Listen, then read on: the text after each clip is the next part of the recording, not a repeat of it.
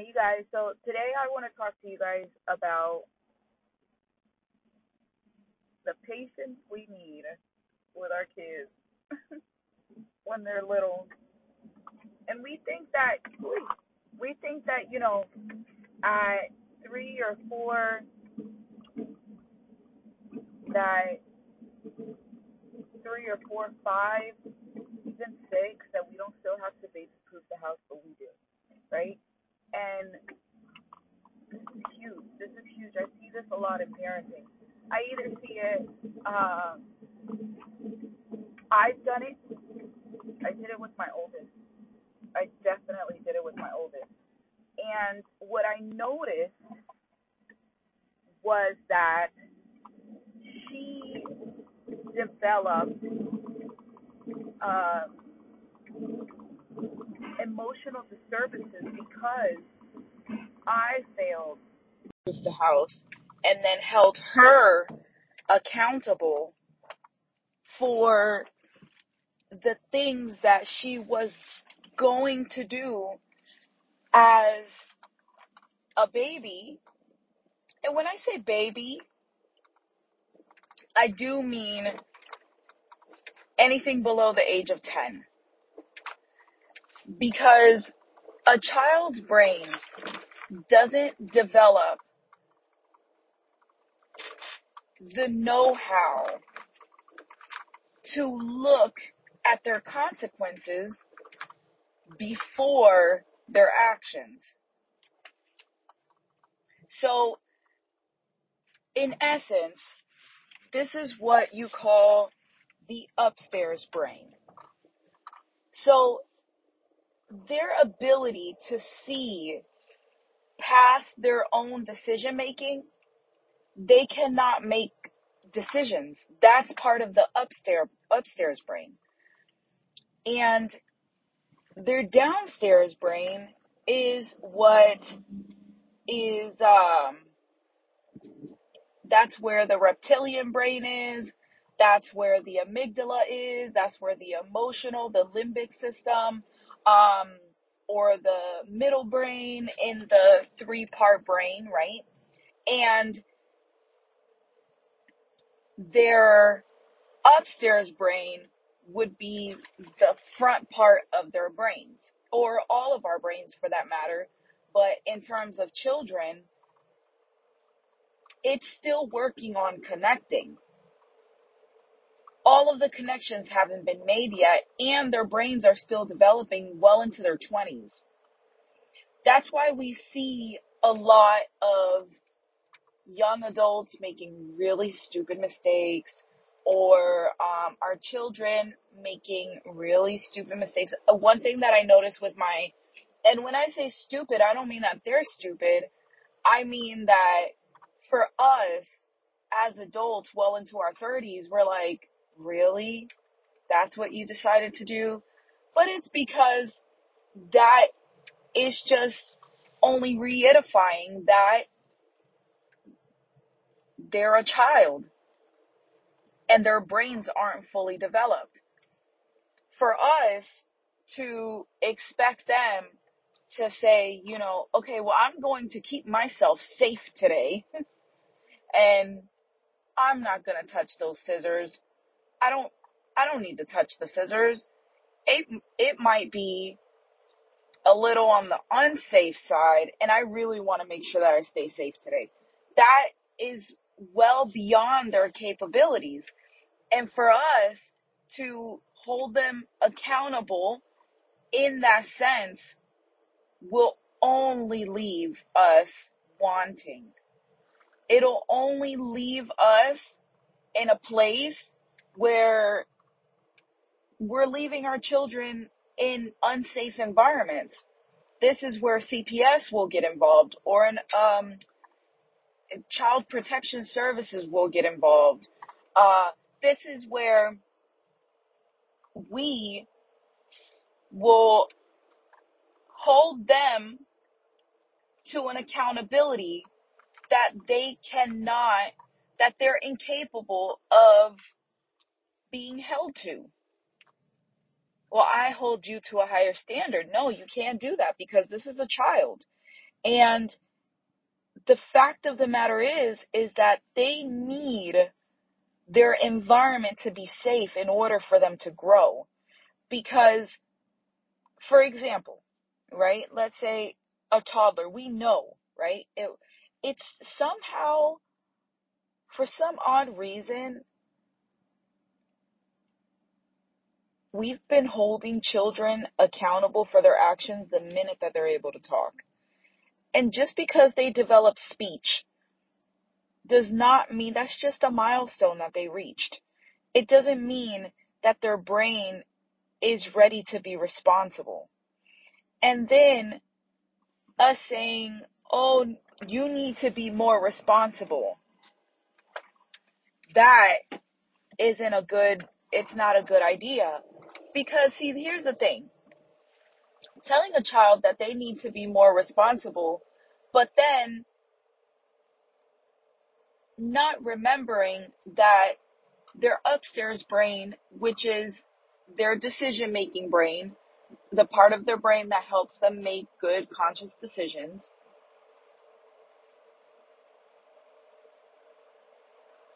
they haven't developed that part of the brain. They haven't, it hasn't connected all of the way. All of their, I like to call it their tree branches hasn't connected all the way to the rest of their brain and their nervous systems. Now, a child, sorry guys, I have a tickle in my throat. A child is said to be under a complete state of, of hypnosis until they are seven years old.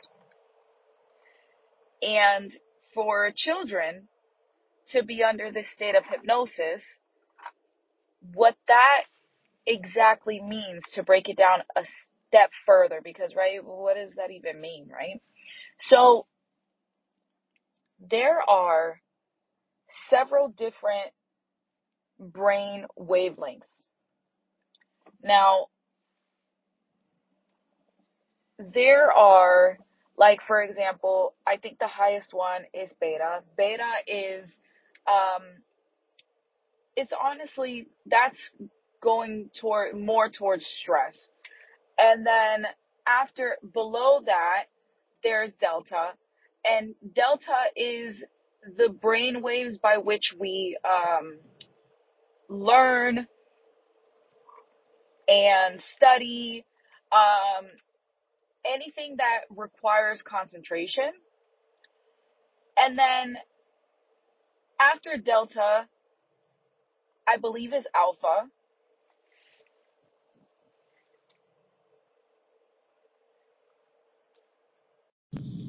So here's the thing. Here are five of the different brain waves that are widely recognized. That these are the ones that psychologists usually look towards in brain activity. Now, the very the highest vibrational one is called gamma. Now, gamma is said to be high concentration, right? Then there's beta. Beta is said to be anxious. Active external attention, yet relaxed, right? And then alpha is very relaxed, passive attentive. Theta is deep re- relaxed and inwardly focused. And delta is sleep. So that theta wavelength is what psychologists call a state of hypnosis. This is the wavelength that children operate on. Now, theta is the beginning of when we are getting ready to fall asleep. Like when you're laying in your bed and you feel yourself falling asleep, that is the wavelength that children's brains operate on 24 7. which I find it really funny because when I look at gamma and beta, I see that, okay, so think of an EKG machine, right? So the EKG machine is a heart monitor that the wavelengths of the heart, once it pulsates, then there's a wave on the monitor. And if the heart is pulsating too rapidly, that's not good, right? So then doctors pay attention to that. Medical centers, hospitals pay attention to that. When they have you hooked up to the EKG machine, that's what they're doing, right? Um, they want it to be more on the alpha wave. Um, they don't want you to be flatline, but they definitely want you to be more relaxed. And so the gamma and the beta is where people usually study, work, and this is not good for the brain. But I have to get I have to get into that in another show.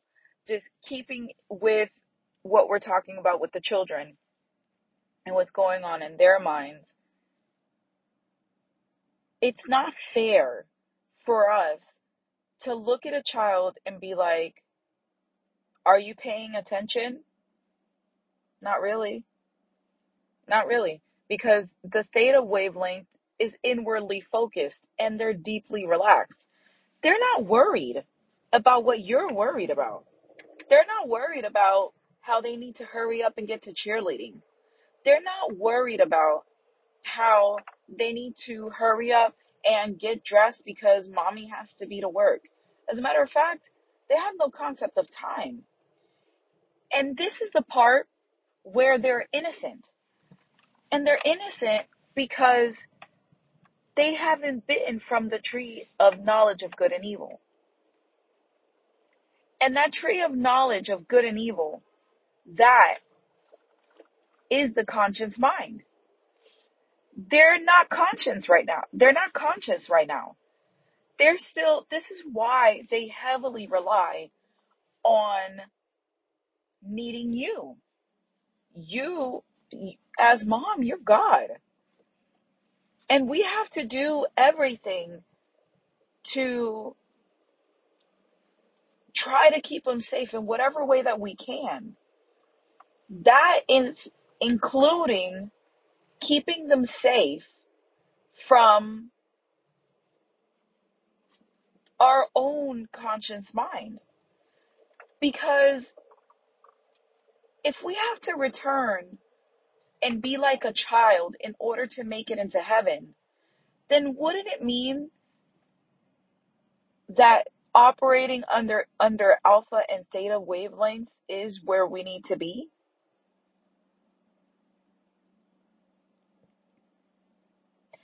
He is the alpha and the omega.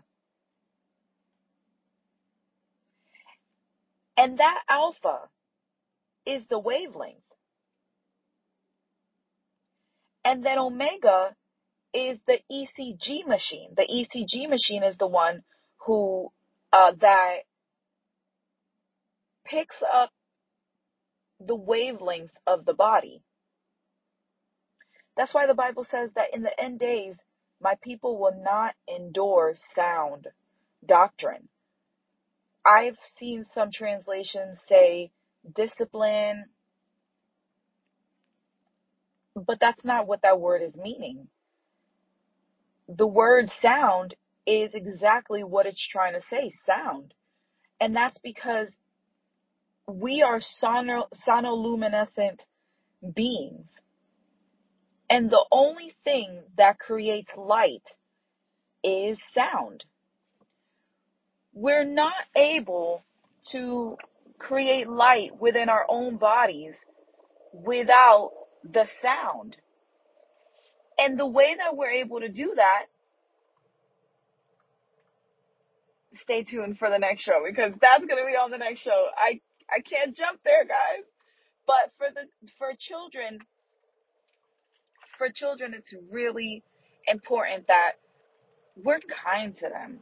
that when we're instead of if we know that this child is operating completely under a theta wavelength, then and even if they're older, they may be operating on an alpha wavelength. But making sure that we get up in the morning and we get dressed, right? And do everything we need to do to get ready. Like, there's no, our children cannot handle us getting ready with them. This is going to have to be part of you trying to parent better. And I'm telling you guys, because this is not, you know, this is from, if you've known me, if you've been listening to me for a while, you know my story. This is from a parent that made her firstborn absolutely mentally ill, of how rough I was, of how ignorant I was to the delicacy of a child, uh, of the way that they just aren't able to respond the way that we respond, and expecting too much from them can only make them sick, can and will, with no questions asked.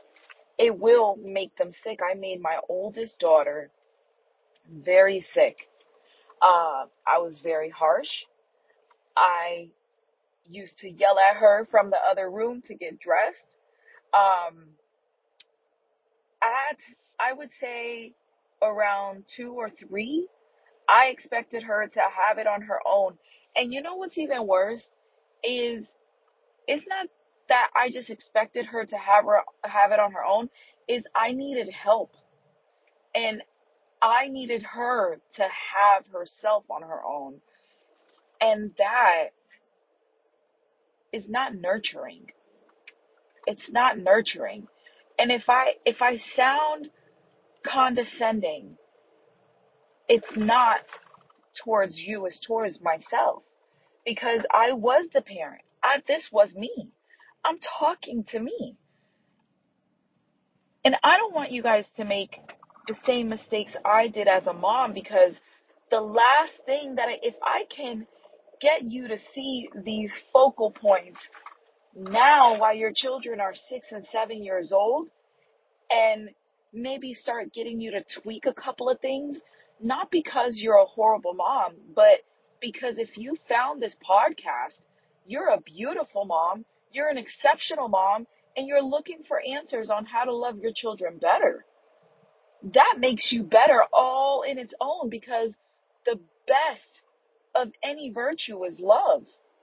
You could speak many languages, you could have 50 million degrees, but the one thing that will matter at the end of the day is your love. Is how much compassion you have for your children, is how much understanding, how much how visual, vigilant you are to their needs. And so understanding the wavelength is so pivotal to the way that you treat your children as a whole. Because the way that you treat your children as a whole from within the first seven years of their lives is the way that they will be programmed. And it'll be very hard. That's why the Bible says that you must be renewed in the spirit of the mind because you train a child, you raise a child in the way that they should go and they will not depart.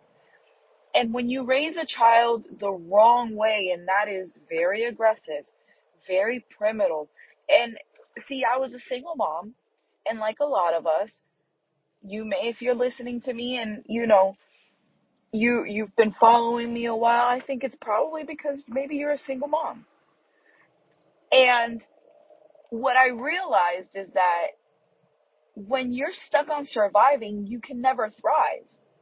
because your brain is on the gamma and the beta um, wavelength. And there's no survival there because there's no peace there. There's a lot of anxiety there. There's a lot of overthinking there. So that, that just means that anxiety and depression go hand in hand, right? Negative thinking as a whole goes hand in hand. And the only way that you can be a better mother is if you make sure that you're taking care of yourself, that you're making sh- that you take care of their environment and you're not um stuck on survival. Because when you're stuck on survival and you're allowing other ex- other factors to get inside of your perfect um mom bubble, then it will only cause your children to become hyperactive. Because a child cannot, they can't,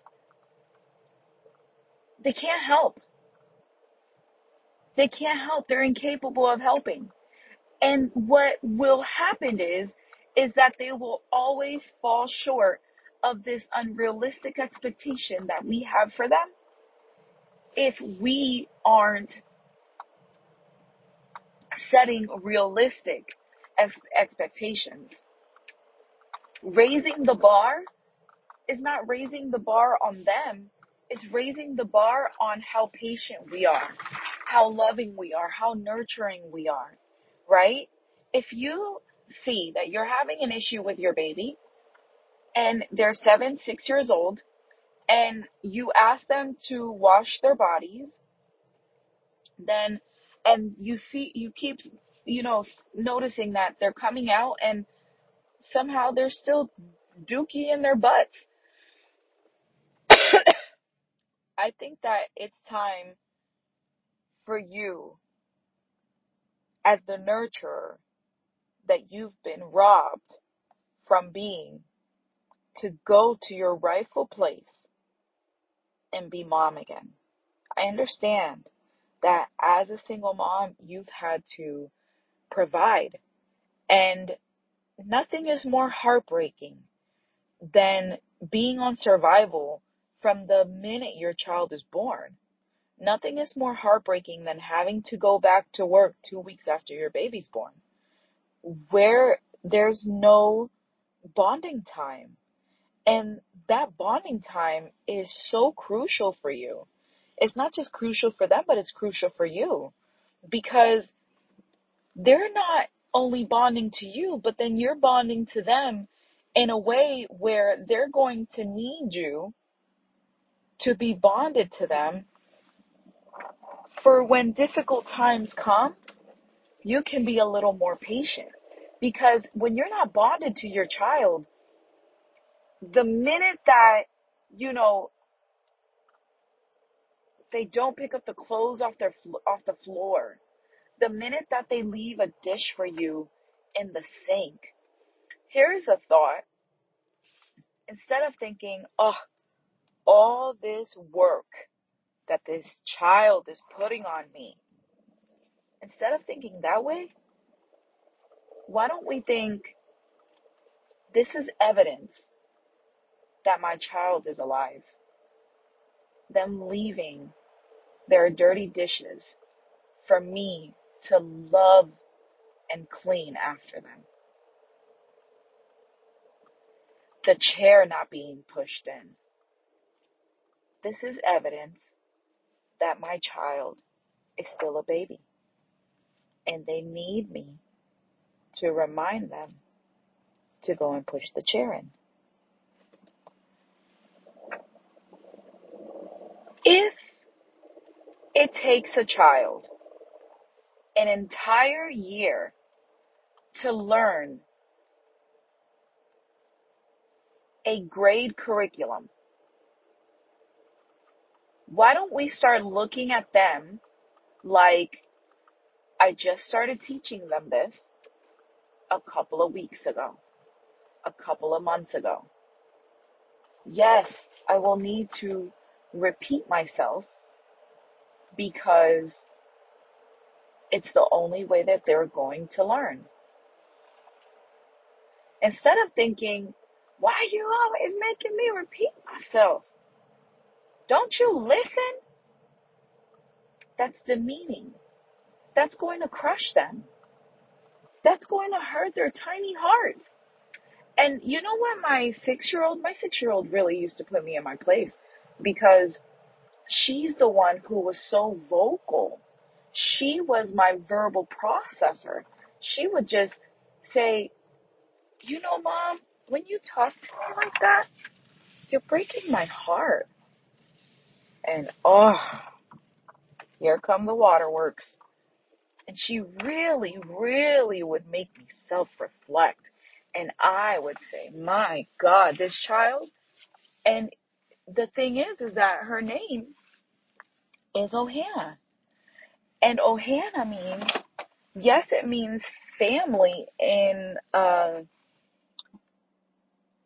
in Hawaiian, but, and I don't know if that's the name of the language, so please, I, I apologize, please forgive me. But it also means gracious gift of God in Hebrew. And that's the reason why I chose the name. And she's been just that. And she'll, and she'll really make me think about my actions. And she'll really make me repent. She makes me repent all the time. As to where she'll say, you know, mommy, when you talk to me so loud, it hurts my feelings. Or the other one is, you know, mommy, or it will, it may not be me. Sometimes it may be a teacher or a daycare provider or one of her friends at school. And she'll just say, and that's the time that she said, um, they broke my heart.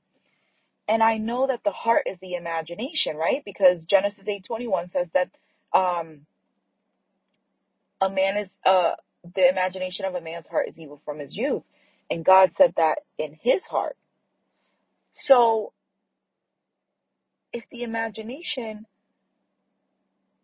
is the heart, and we know the imagination to be in the mind, but then in Ephesians 4:23 it says that the spirit to be renewed in the spirit of the mind, then the heart is the spirit. The heart is the imagination. The spirit is the imagination. And so for her to tell me, oh, it's breaking my heart, she's telling me I'm hurting her mind. And just based off of that alone, I started to really, really change.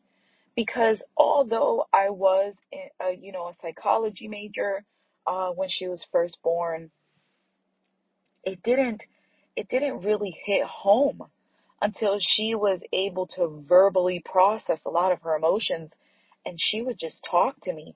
And this is so important to just allow our children to talk to us because the Bible says that we enter into God's gates with into the gates of heaven. Specifically, it says we enter into his gates with thanksgiving and into his courts with praise. So if we know God to be in the court, because he's not at the gate, he has angels to be at the gate. No, he is at in the courts. So if we know God himself, the Father, the creator, to be in the court, then there's another scripture that says